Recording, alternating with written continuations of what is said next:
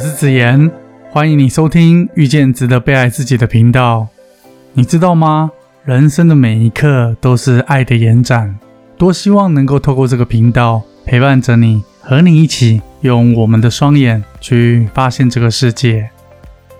世上有一种声音叫做唠叨，或叫做碎碎念。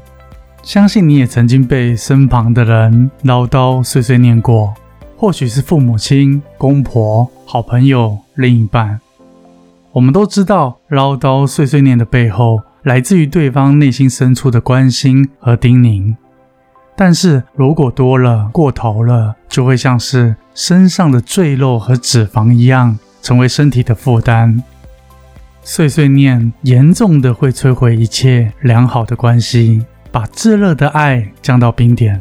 从此之后，互动冷漠或是小吵不断。我们今天就来聊聊唠叨这个话题。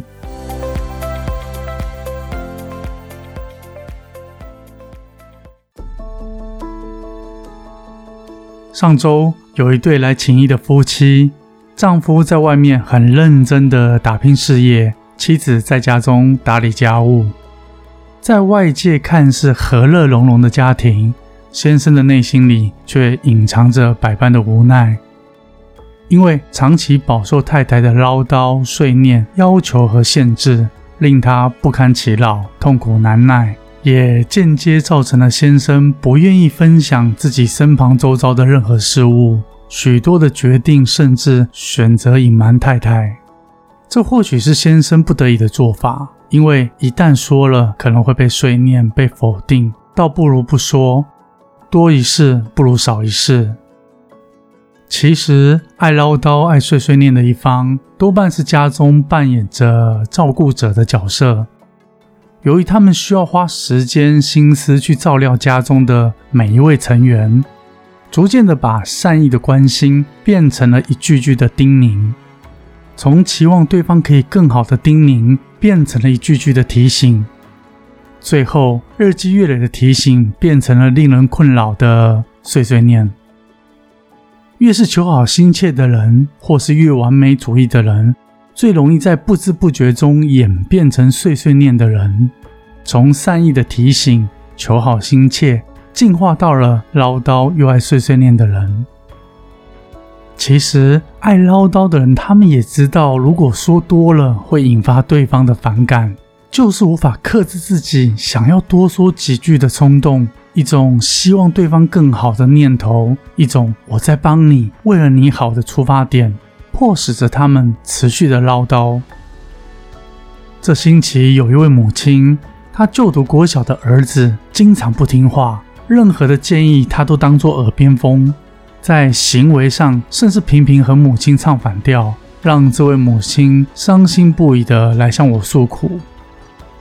从另一个角度来说，人们不喜欢被碎碎念的背后，来自一种不被信任、不被理解、不被尊重、被胁迫、被限制。对方总是不断企图说服我们成为他们所期待的，总是让人感到处处介入。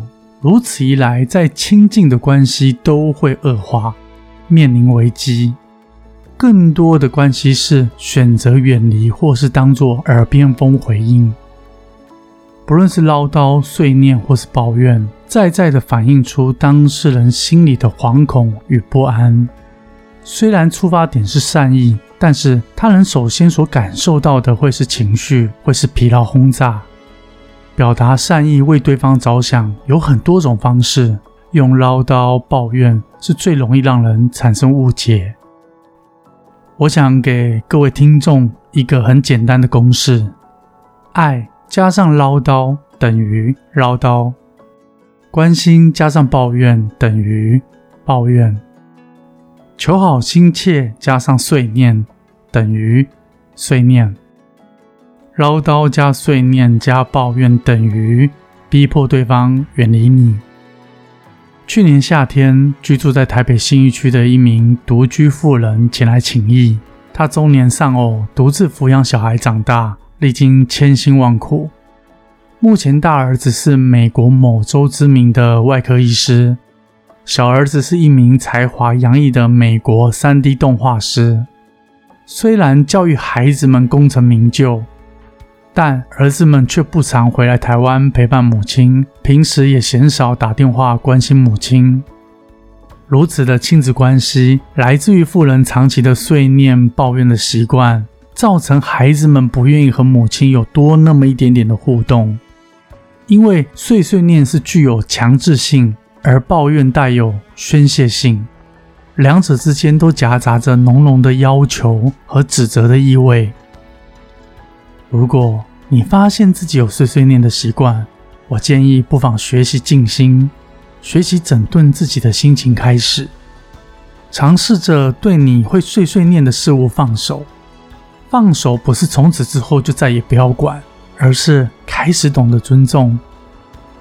如果你觉得自己是被碎碎念的对象，我建议不要直接冲突，可以在事发后写下自己的感受，然后交给对方，充分的让对方理解你内心真实的感受。或许刚开始对方会以更强硬的方式去辩驳，历经的次数多了，他收到你的回馈也多了，就会懂得体谅你的感受，改变成新的沟通模式。